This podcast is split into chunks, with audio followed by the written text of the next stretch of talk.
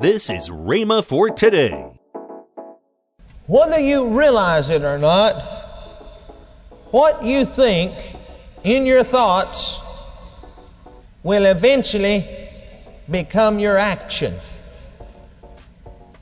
Now, I didn't say a fleeting thought that goes through your mind and then you get a hold of it will become your. I said what you continually think on will become your action. Did you ever realize that? Didn't the Bible say, as a man thinketh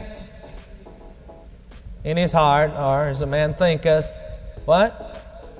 So is he. Welcome to Rhema for today. Kenneth W. Hagin continues his teaching, Spiritual Life and Scriptural Healing. Next on Rhema for Today Radio. Also, later in today's program, I'll tell you about this month's special radio offer. Right now, let's join Kenneth W. Hagin for today's message. Wonder why we can't stay healed. Wonder why we can't keep everything together. Now, let's just examine a few more things. I think that there is something involved in thinking. Thinking, thoughts. We must have proper thinking. Now, in Philippians 2 5, it says, Let this mind be in you, which also is in Christ Jesus. Whether you realize it or not, what you think in your thoughts will eventually become your action. Now, I didn't say a fleeting thought that goes through your mind and then you get a hold of it will become your. I said what you continually think on will become your action. Did you ever realize that? Didn't the Bible say, as a man thinketh in his heart, or as a man thinketh, what? So is he. As a man thinketh, so is he. If your thoughts are bad, your actions are going to be bad. Now, stop for just a moment and let's see how the devil has successfully even infiltrated the ranks of the Christian to the point of causing us to be weak and not what we should be. It happens through something that is good, there's nothing the matter with it if it's controlled properly. And it sits in most of us' houses. It's called a television. And I'm not against television, I got three of them. And I watch television, mostly sports. Dallas Cowboys, yeah. Why don't you be quiet, Stan? We're in Eagle territory. I was raised in right in the suburb of Dallas, so I guess uh, I'd be partial there. But over a period of years, the devil has so infiltrated that thing until you cannot hardly watch anything except a game show, and a lot of them are filled with suggestiveness. You can't hardly watch a program without it being filled with bad language, sexual innuendos, and then just flat straight out of flaunting, vulgarity and things that are against the Word of God, such as homosexuality, such as people sharing apartments together in a co ed situation. Now, I'm not against television. I'm not preaching against television. I'm talking about what robs the, the Christian of his spiritual strength. I didn't say that it was going to make you backslide. I didn't say you was going to go to hell for watching it. I said that it would rob you of your spiritual strength because what you see and hear and read is what you dwell on and what you think on.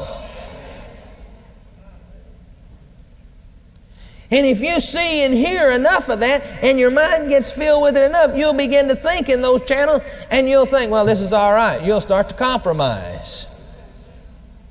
Well, maybe this is not so bad after all. You start compromising in that area, and before you know it, you will be in action according to the way you're thinking. The only thing I'm trying to do is to get us to a point where we can maintain a strong spiritual strength so that we can use the commanding power of the Holy Spirit to move for us when we need Him. If you're, if you're weak, you can't command the strength that you need when you combat the enemy.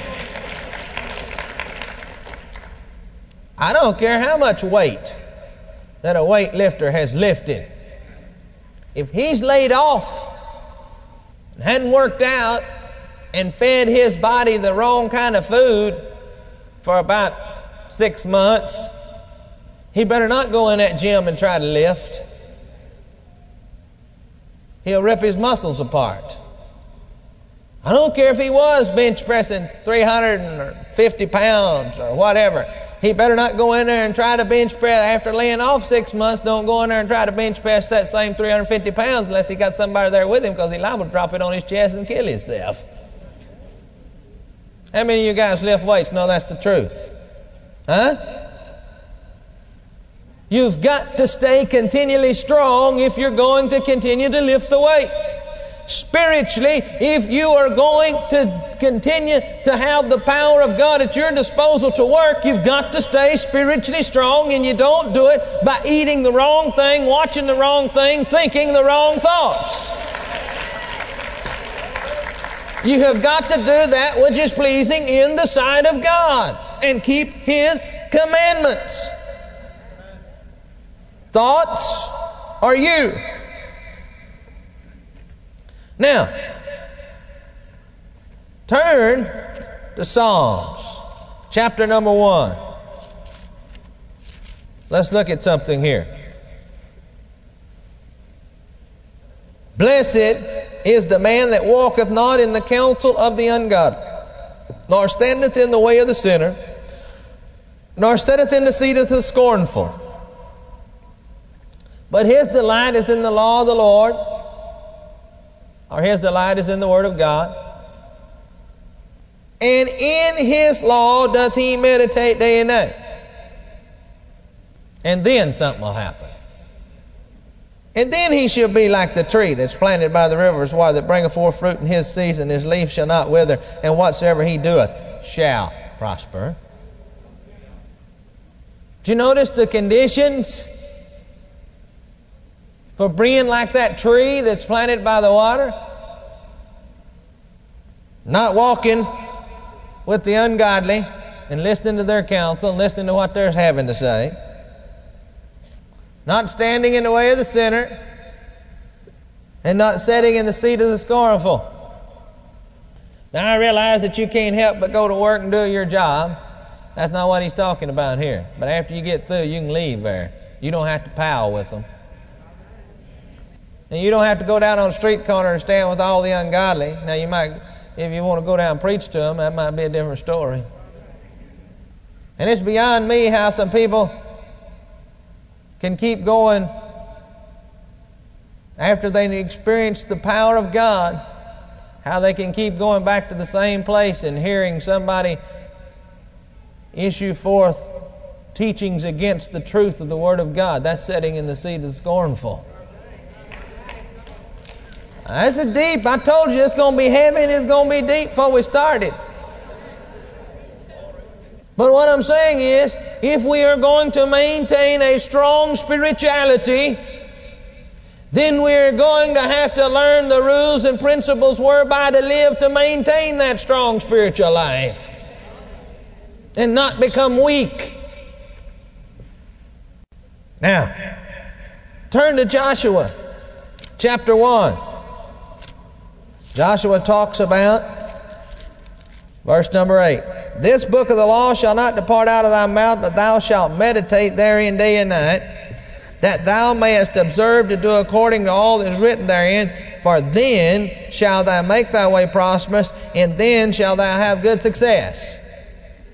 Another translation reads, Then thou shalt be able to deal wisely with the affairs of life. You're not going to have any success if you don't know how to deal wisely in the affairs of life.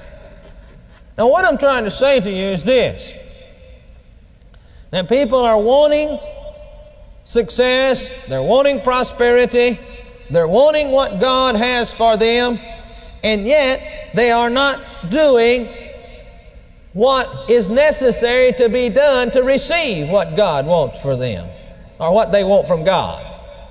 God's got it, He's wanting to bless all the time. But we've got to come in line with that. Now, God sometimes does something that a judge here cannot do. When you walk up before the traffic judge and plead ignorance to a law, he said, I'm sorry.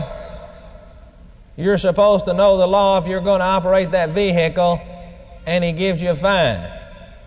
Now, the, the judge of all judges sometimes will allow us and bless us in spite of our ignorance. And he does this especially when we are newborn babes. That is the reason why that right after you were born again, it seemed like every time you prayed, everything happened just instantly, is there. Welcome to Rhema for Today with Kenneth and Lynette Hagin. You can find more great materials by Kenneth E. Hagin, Kenneth W. Hagin, and the rest of the Hagin family by visiting our online bookstore. This year, we're celebrating 50 years of camp meetings. In honor of this momentous occasion, this month we're offering the four volume set, Camp Meeting Classics, consisting of 16 CDs featuring Kenneth E. Hagin, Kenneth W. Hagin, as well as a few special speakers such as Oral Roberts, John Osteen, Mark Hankins, and many others. You can get all of this for the price of $50, which is more than 50% off the retail price. Call toll free 1 888 Faith 99. Again, call toll free 1 888 Faith 99. You can also order online at rhema.org. That's R H E M A dot O R G. rhema.org. Or if you prefer to write to Kenneth Hagin Ministries, our address is P.O. Box 50126, Tulsa, Oklahoma 74150. We always love to hear from our listeners, so write in or email us today and become a part of Rhema for Today. Right now, let's join Kenneth and Lynette Hagin.